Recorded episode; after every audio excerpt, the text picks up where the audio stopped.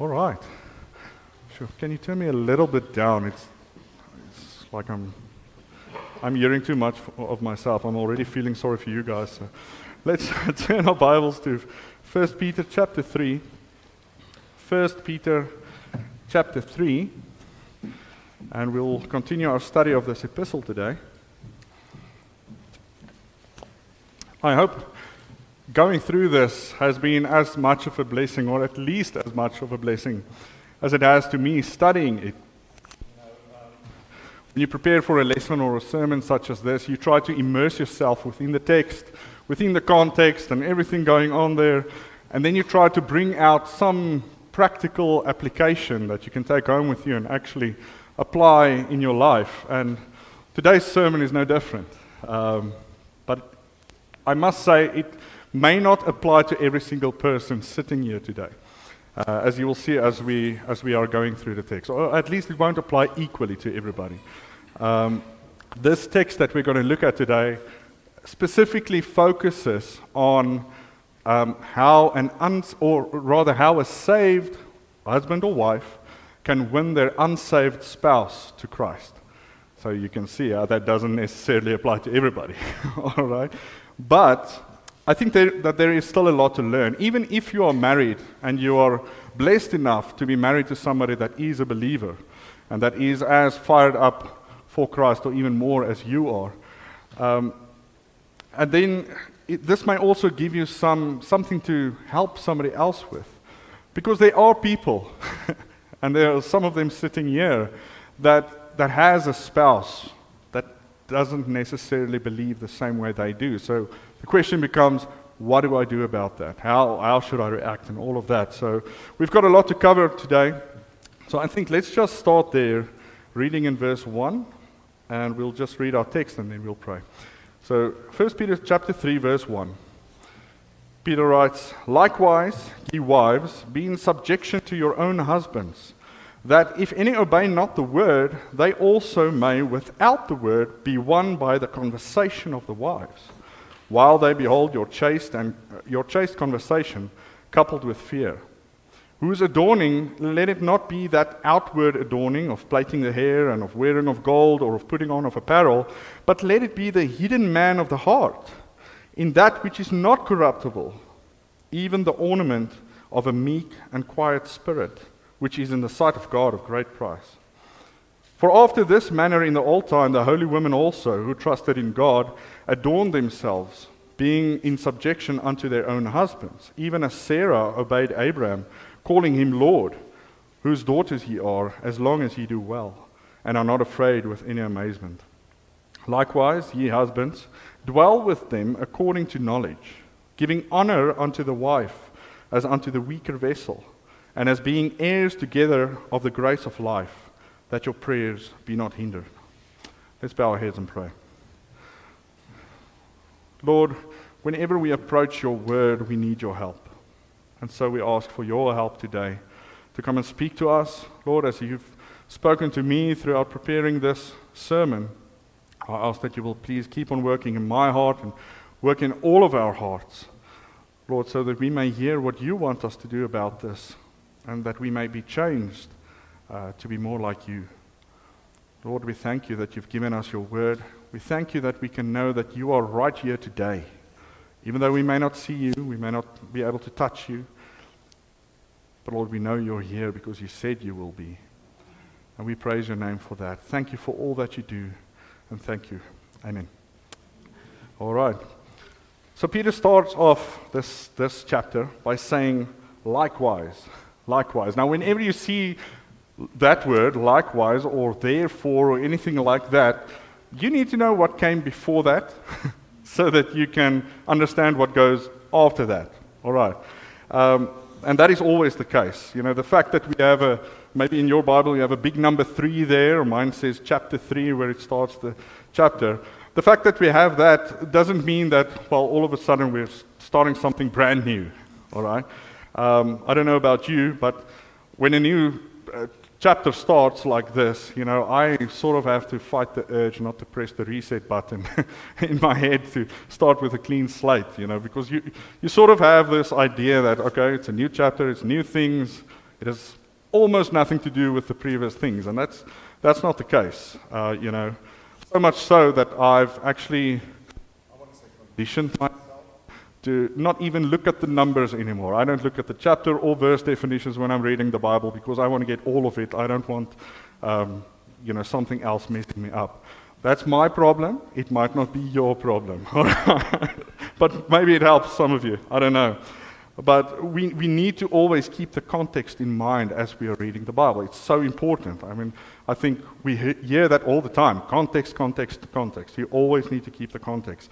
And so, right here, we know that Peter has been teaching in chapter 2 and, and um, about how to live, act, and think as a Christian in a world that is increasingly hostile against Christians or against Christianity. Um, they can even be openly hostile and violent towards Christians, as was the case for the original um, recipients of this epistle. Now, in chapter 2, verse 13 to 17, he taught about how a Christian should live in civil society and how he should be submitting to the government and their ordinances. And then, there in chapter 2, verse 18 to 25, he taught about how a believer should conduct himself in the workplace and how he should be submitting himself or putting himself in subjection to his boss or bosses. Now, these are the areas that we've already covered. We've already studied that, but bear in mind that our submission does not depend on the government or our bosses uh, in, uh, to treat us fairly or justly. It's not dependent on that, or anybody else for that matter. We don't need to be treated justly in order to actually obey the word. You get that? We should submit because that's what God expects from us. Simple as that. And that is the example that Jesus set for us. And we looked at that, uh, when was it? Two weeks ago when, when I was uh, preaching the last time. And like we've said before, the boundary for, for the submission is anything that is not sinful. You don't have to submit to an authority that is placed over you as, when they expect you to sin. But anything besides that, well, of course, you need to submit. But you are not expected to sin. I, I just want to make that clear, all right? And then here in chapter 3, verse 1 to 7, we just read that Peter teaches how a married Christian should behave so that they can win their spouse to Christ. And what a blessing that would be. And then lastly, um, um, if the Lord wills, we'll look at this next week. But uh, verse 8 and 9, he teaches about how a local church should operate, which is also very be- beneficial. And so, when he says likewise here in chapter 3 or in verse 1, he is tying this context to the context of chapter 2.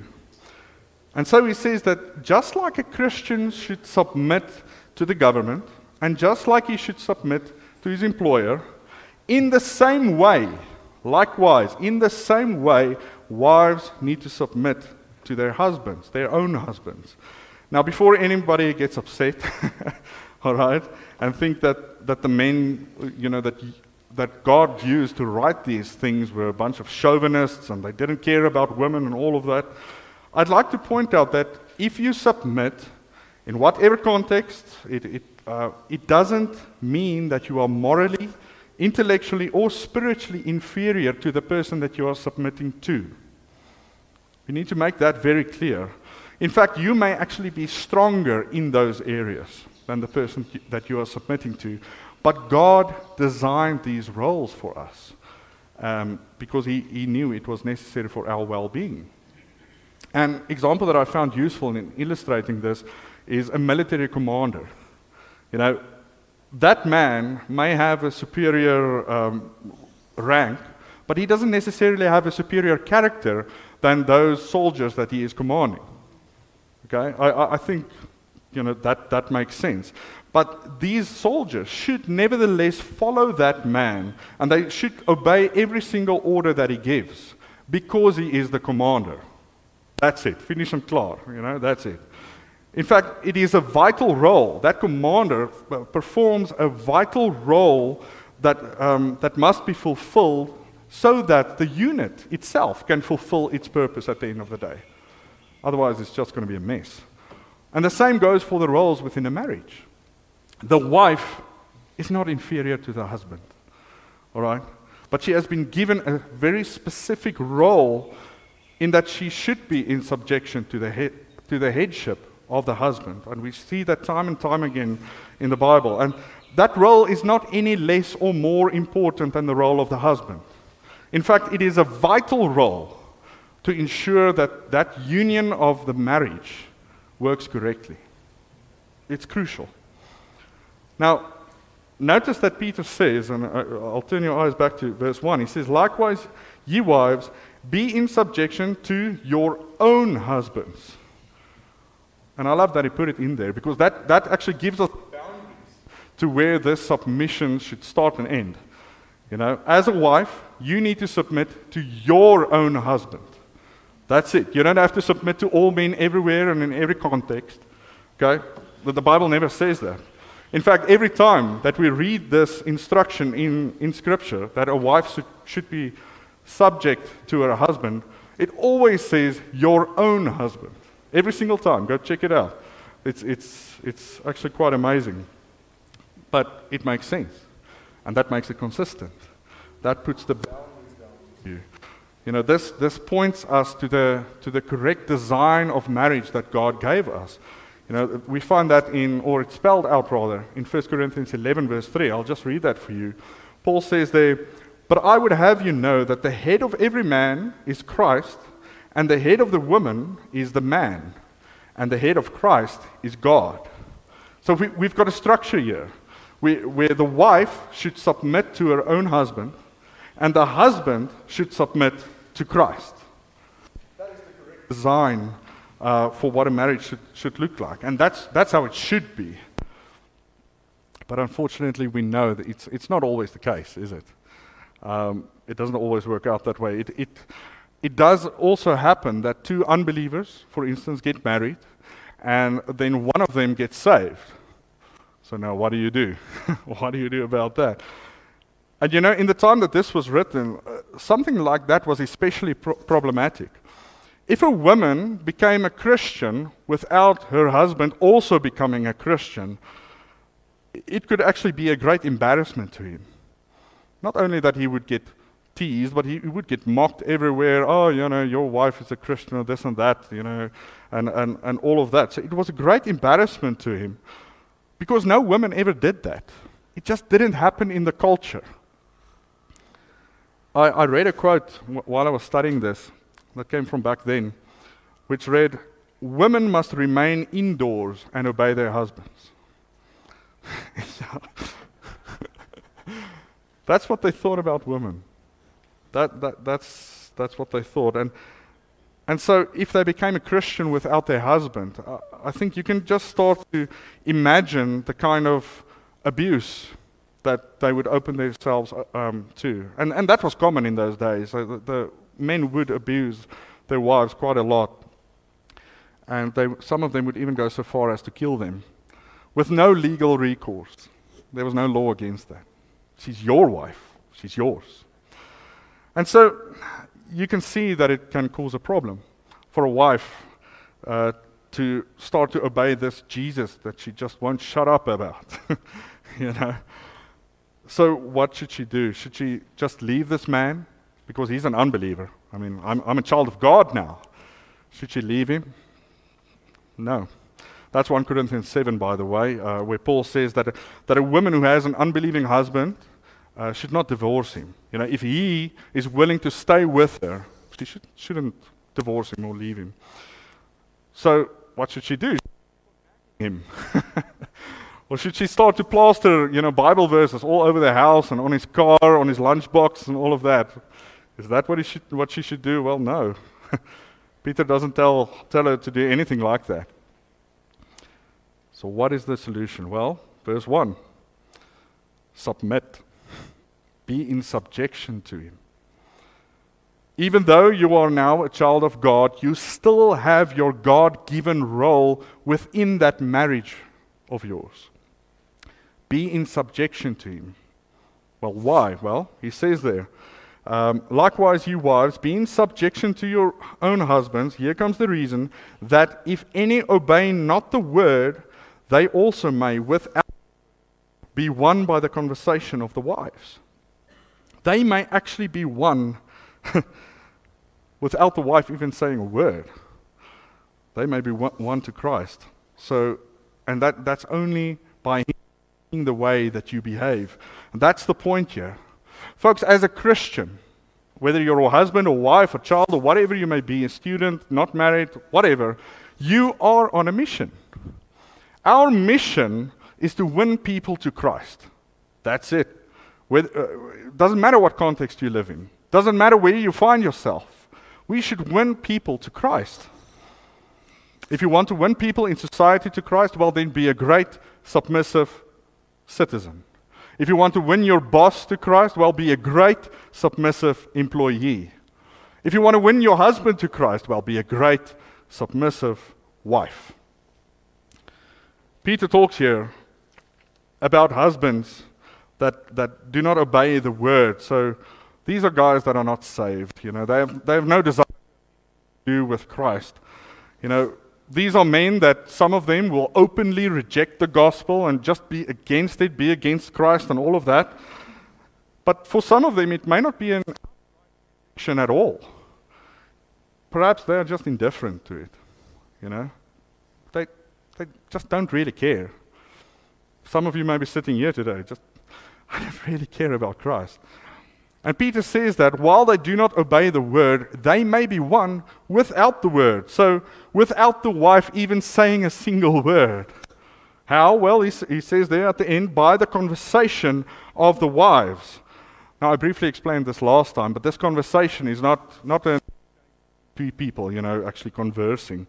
Um, this is the behavior of the wife the way that she lives, the way that she conducts herself. So the wife can use a gentle, loving, submissive attitude towards her husband as a way to actually win him to Christ. Now, obviously, somebody needs to hear the gospel to finally get saved. All right, Peter already acknowledged that in chapter 1, verse 23, and, and we've got a great explanation from Paul in Romans chapter 10 about that.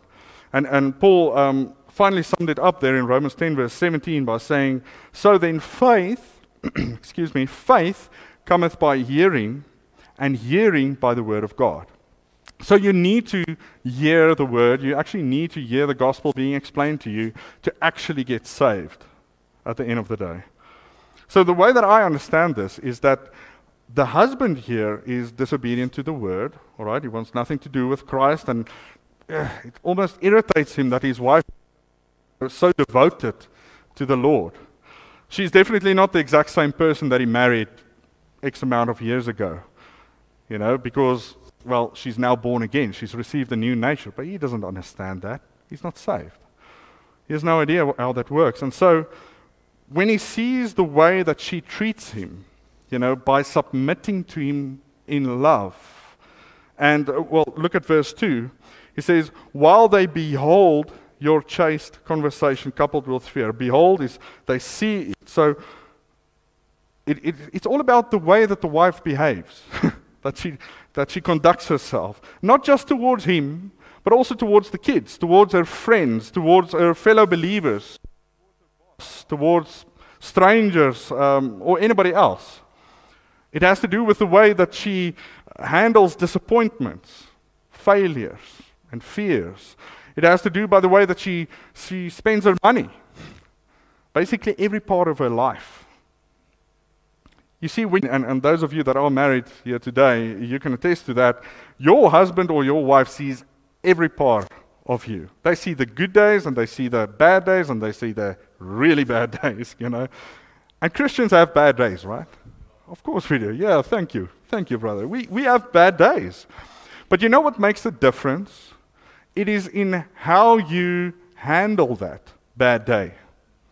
Yeah, sure. Every, uh, you know, every once in a while you maybe lose your temper or something happens, you know. But what do you do after that?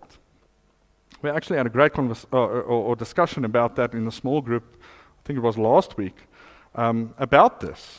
How do, you, how do you handle that? Or how do you handle yourself? Because that's going to determine your testimony at the end of the day. Not just before the world, before the people outside your house, but also the people inside your house. And then when the Christian wife shows her godly behavior in every circumstance, she can actually win her husband to Christ. But you've heard what I just said. It doesn't mean you need to be perfect. Nobody's perfect. Nobody's perfect. And trust me, your husband knows. he knows. You can fool us, but he knows. Or your wife knows, man. Your, your wife knows. But to win him to Christ um, actually means that, you know, he may not be so opposed to the Lord anymore. He, he may actually start to get interested, you know, because he's seeing these changes and, and he's seeing, you know, whatever he's doing, he's seeing how, how, how wonderful you're treating him, how wonderful you're acting in a godly way. And you may actually finally get an opportunity to explain the gospel to him, and maybe or not, you know, or, or perhaps he actually can get saved at the end of the day. So you see how that works? That the way that a believer behaves in secret or in public actually helps to make this message of salvation believable. It, it, it does a, you know, it, it goes a great way in that. Now, Peter specifically mentions the husband seeing your chaste conversation. You saw that there in verse 2. Your chaste conversation, what that basically means. You know, that is what chaste means. And, and that is a very fundamental part of being married, isn't it? You know, when you got married, and for those of you that are not married, you, you need to be aware of this. When you got married, you tied yourself to that person. You tied yourself. There, there's no going back from that. From that. And you need to be aware of that, that there's just no way that you can put them away, you know, simply because they're not saved. Oh, well, I got saved. I'm a child of God now. Cheers, John. you know, and you go off. Just doesn't work that way. And that goes for the men too, all right? Don't, don't fool around. Just don't do that. Don't, don't, don't start to flirt with people, you know, just here and there because, well, you, you find it exciting or fun or whatever it may be. Um, if so, you need to repent. Um, you need to be faithful to your husband or your wife, whether they're saved or not. You need to be faithful. But if we are talking about a woman with an unbelieving husband, then you need to be faithful to that husband. And you need to show him respect. That, that's what he means there with coupled with fear. You need to show him the due respect. You know, don't break his trust in you, because if you do, it's going to be very hard to actually win him to Christ as you can imagine. Now, at this point, I just want to add a side note. Ladies, if you have a godly husband, somebody that honestly follows after God, thank God for that. That's not a given. You know, not everybody has that. Thank God for that. You know, your behavior towards your husband, whether he, uh, you know, if he's saved as well, actually goes a long way to help him get closer to God. It makes a huge difference. So, so I want to see the application, or, or, I want you to see the application of this text, not only in the context of, well, I've got an unsaved husband. Well, what do I do if I have a saved husband? The same goes. Same goes. Look at verse 3. He continues saying, Whose adorning, let it not be that outward adorning of plaiting the hair and of wearing of gold or of putting on apparel. Now, this is one of those verses that I've heard causes some difficulty for people. You know, if, if you take this verse, you rip it out, stick it against the wall, then you can certainly make it say that, well, women shouldn't comb their hair, they shouldn't put on any makeup, you know, wear a nice dress or anything like that. You know, they should basically look like those dirty cave women that you see on, in the movies. You know, um, some people almost try to make that case, but context. Let's read on. But let it be the hidden man of the heart, in that which is not corruptible, even the ornament of a meek and quiet spirit, which is in the sight of God of great price. So remember the context. This is a Christian woman that wants to win her unbelieving, lost husband to Christ. So, how do you do that? Well, first we saw be in subjection to him. Secondly, be faithful to him and respect him because he is your husband. And third, to not be so preoccupied with your outward appearance, you know, that you never work on your own heart. That's the point here. You see, the Bible doesn't forbid wear, women wearing nice clothes or putting on makeup or wearing jewelry or whatever you women like to do. forbid it at all. Never. But the problem is when you are so focused on that part of it that you leave the part out. That's where the problem you know, in the Greek and Roman culture, the, the women actually devoted themselves to, to make themselves beautiful. It, it, that was what they did. I mean, we, I read you that, uh, that quote to you earlier. You know, they should just stay at home and obey their husband. So, what do you do if you're just at home? They devoted themselves to it. And, and from what I've read, you know, saying they devoted themselves sounds like an understatement. Um, these women would wear the best jewelry, best cosmetics. They, they would color their hair all sorts of colors. We were chatting about that as we drove up to church this morning. That's nothing new. You know, all these outlandish colors or nice colors, whatever, that's nothing new. They, they did all of that. They braided their hair in all sorts of fancy styles. You know, that's the plaiting that, that uh, Peter refers to. And they spent fortunes on their clothes, absolute fortunes. Not much has changed, has it? All right. And I realize that I may get in trouble for this, but maybe, maybe not. I don't know. You can find me there after the service. I'll be over there. Uh, all right. But it would seem as if this thing, you know, is a very real temptation for men, you know, to try and look beautiful. I can't say I understand that. I'm a man, thank God. But, folks, listen. There is no problem with a wife wanting to look beautiful to her husband. Absolutely no problem. Read Song of Solomon, and you'll see that. In fact, being a husband myself, I actually enjoy it if my wife makes herself pretty for me, you know, and wants to look beautiful. I enjoy that, and that is fine, but you need to keep in mind that that physical beauty is not going to last. By the time you turn this is where the trouble comes in. But let's just face the facts here. By the time you turn 40, 50, 60, 70, 80 plus, you will look a whole lot different than you looked when you were 20. Isn't that true? You do. All right. That's not an insult, okay? I'm so glad we don't have stones here.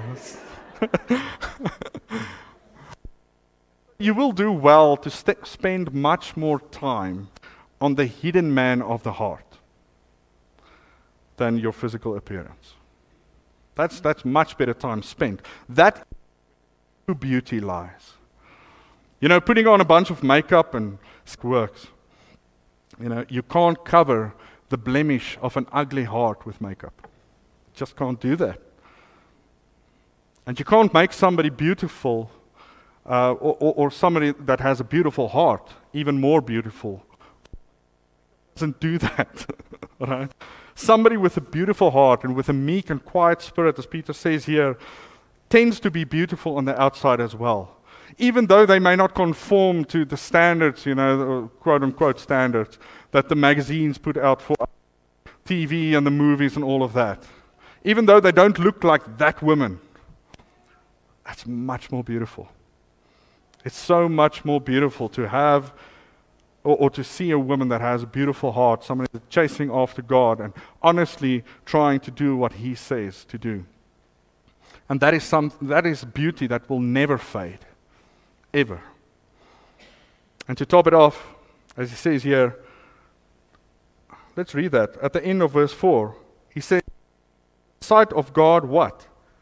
Of great price. God notices that. And he finds that precious. That is amazing. Now, let me just say, please don't confuse the matter here, okay? And think that you are somehow more spiritual if you just don't care about your outward appearance at all. That's not the. Okay? It's about putting the emphasis where it should be. That's the important part. If you put more time into your makeup than your heart, well, that's an issue. I thought about a test that you can do, you know. Time yourself. How much time do you spend uh, before, in front of the mirror? Okay, write that down. Once you're done, go through your day, you know, whenever you start to read your Bible or, or pray or teach your kids about Christ, start a timer again. At the end of the day, count up the numbers and see where you spend most of your time. That'll give you an idea of where the balance is at in your life. But as we, as we see from this text, it should be heavily skewed towards working to the, um, you know, on the, in, on the inner man. It's about putting the emphasis where it needs to be. Look at verse 5.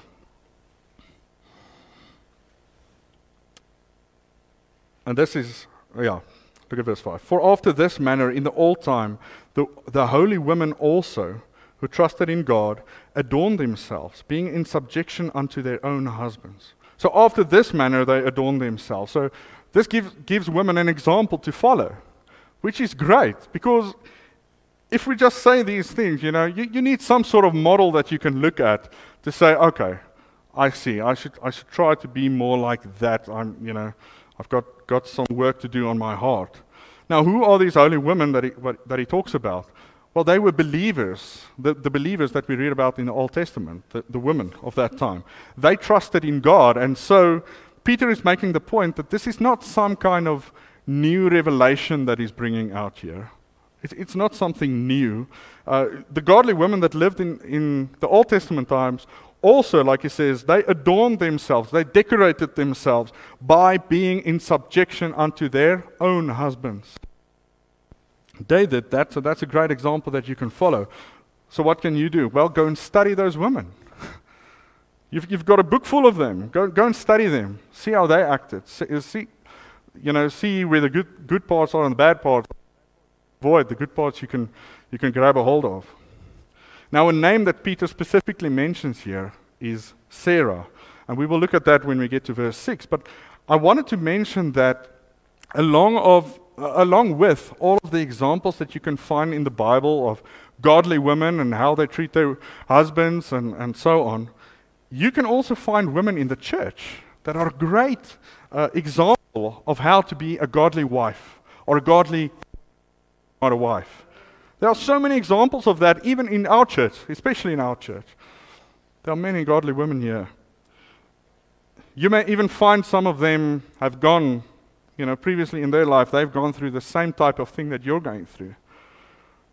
Or somebody that, that can tell you stories of God, how God used their testimonies to win him, or to win their husbands to Christ, you know. So get to know the ladies in the church.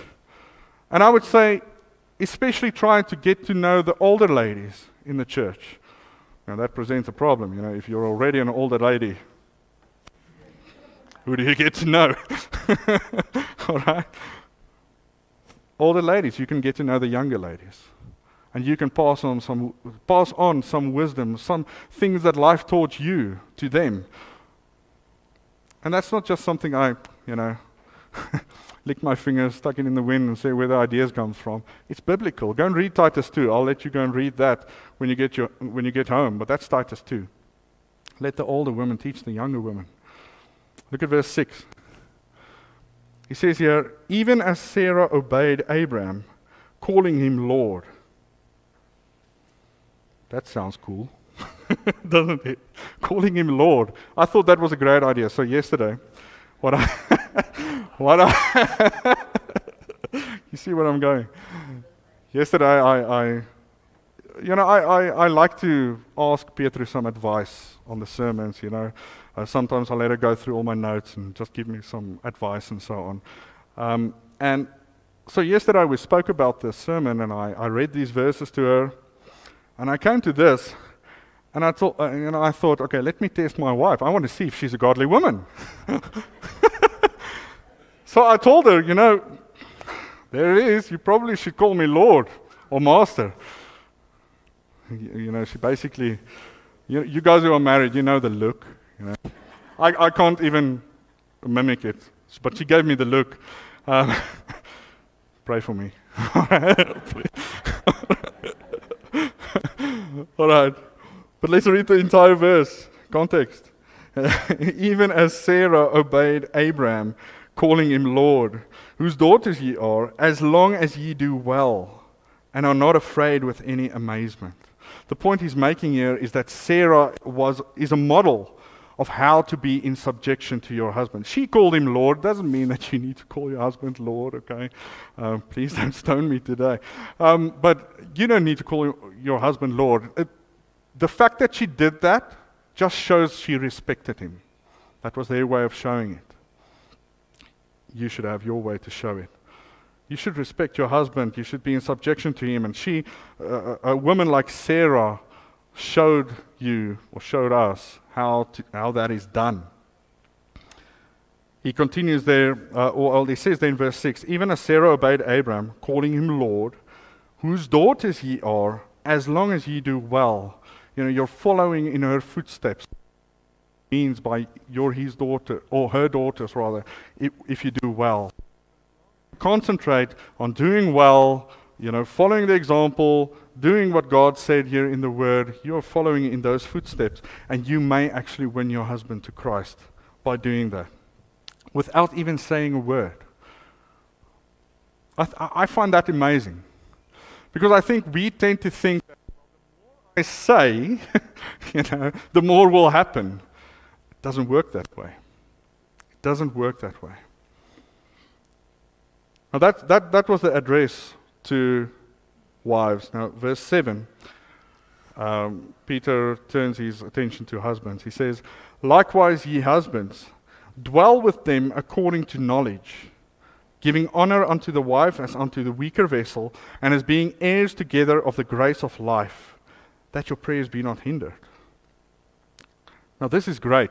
I that he also gave husbands something to do because if you find yourself in a marriage where you are the saved one and your wife is not saved, well, what do you do?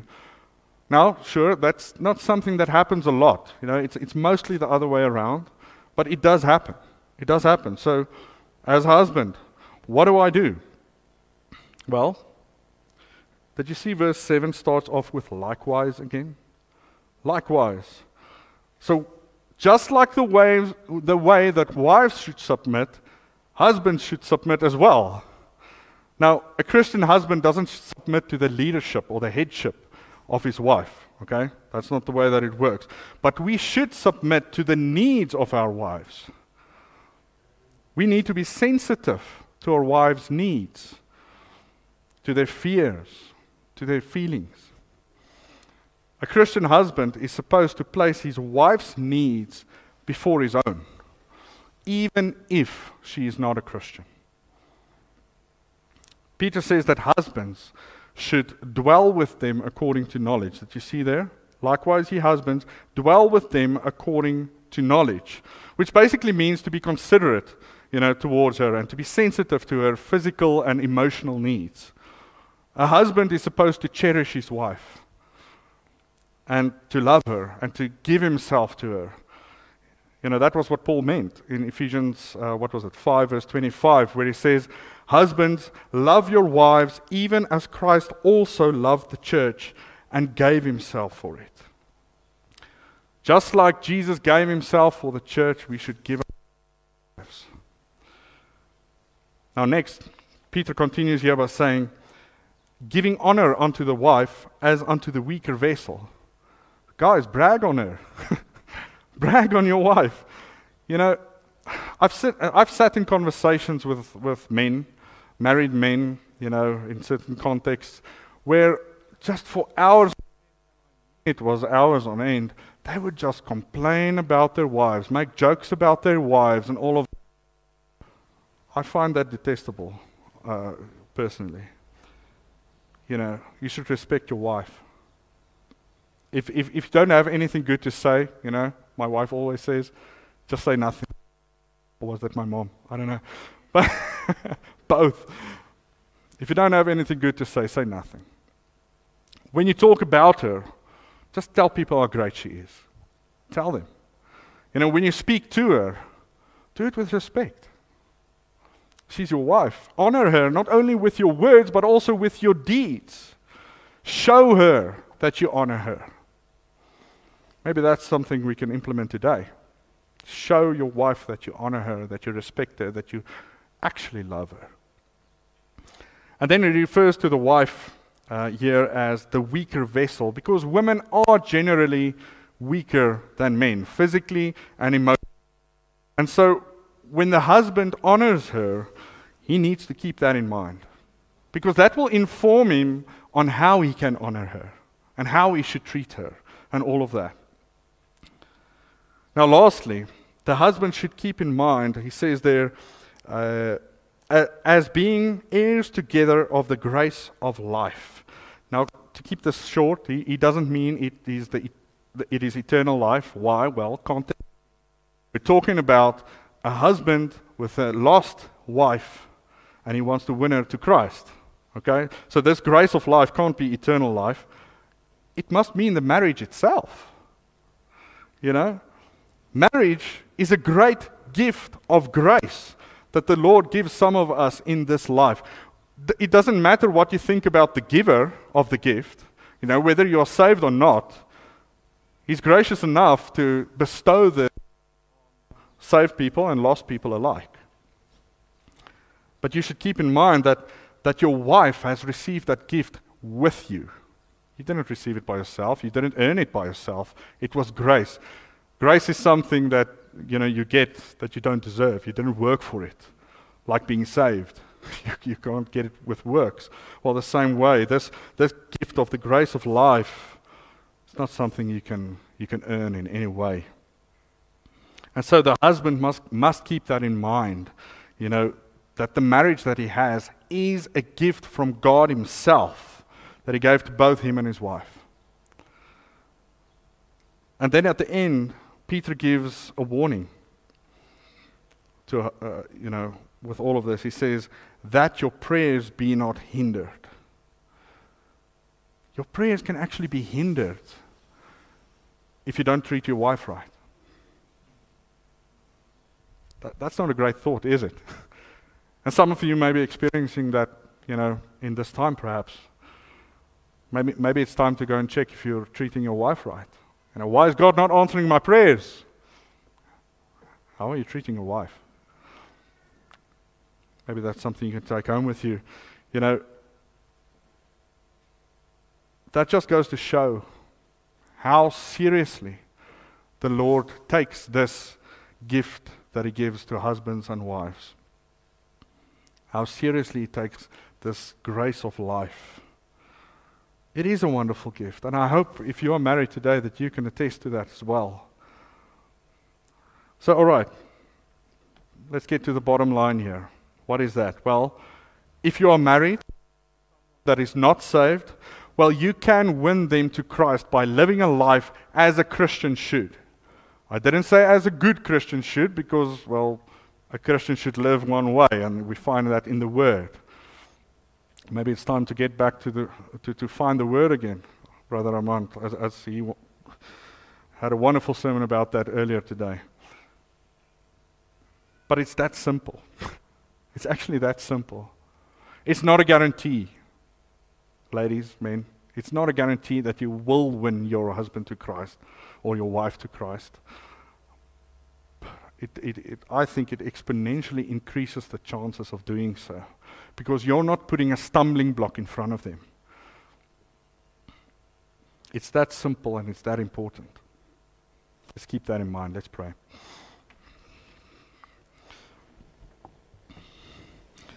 Lord Jesus,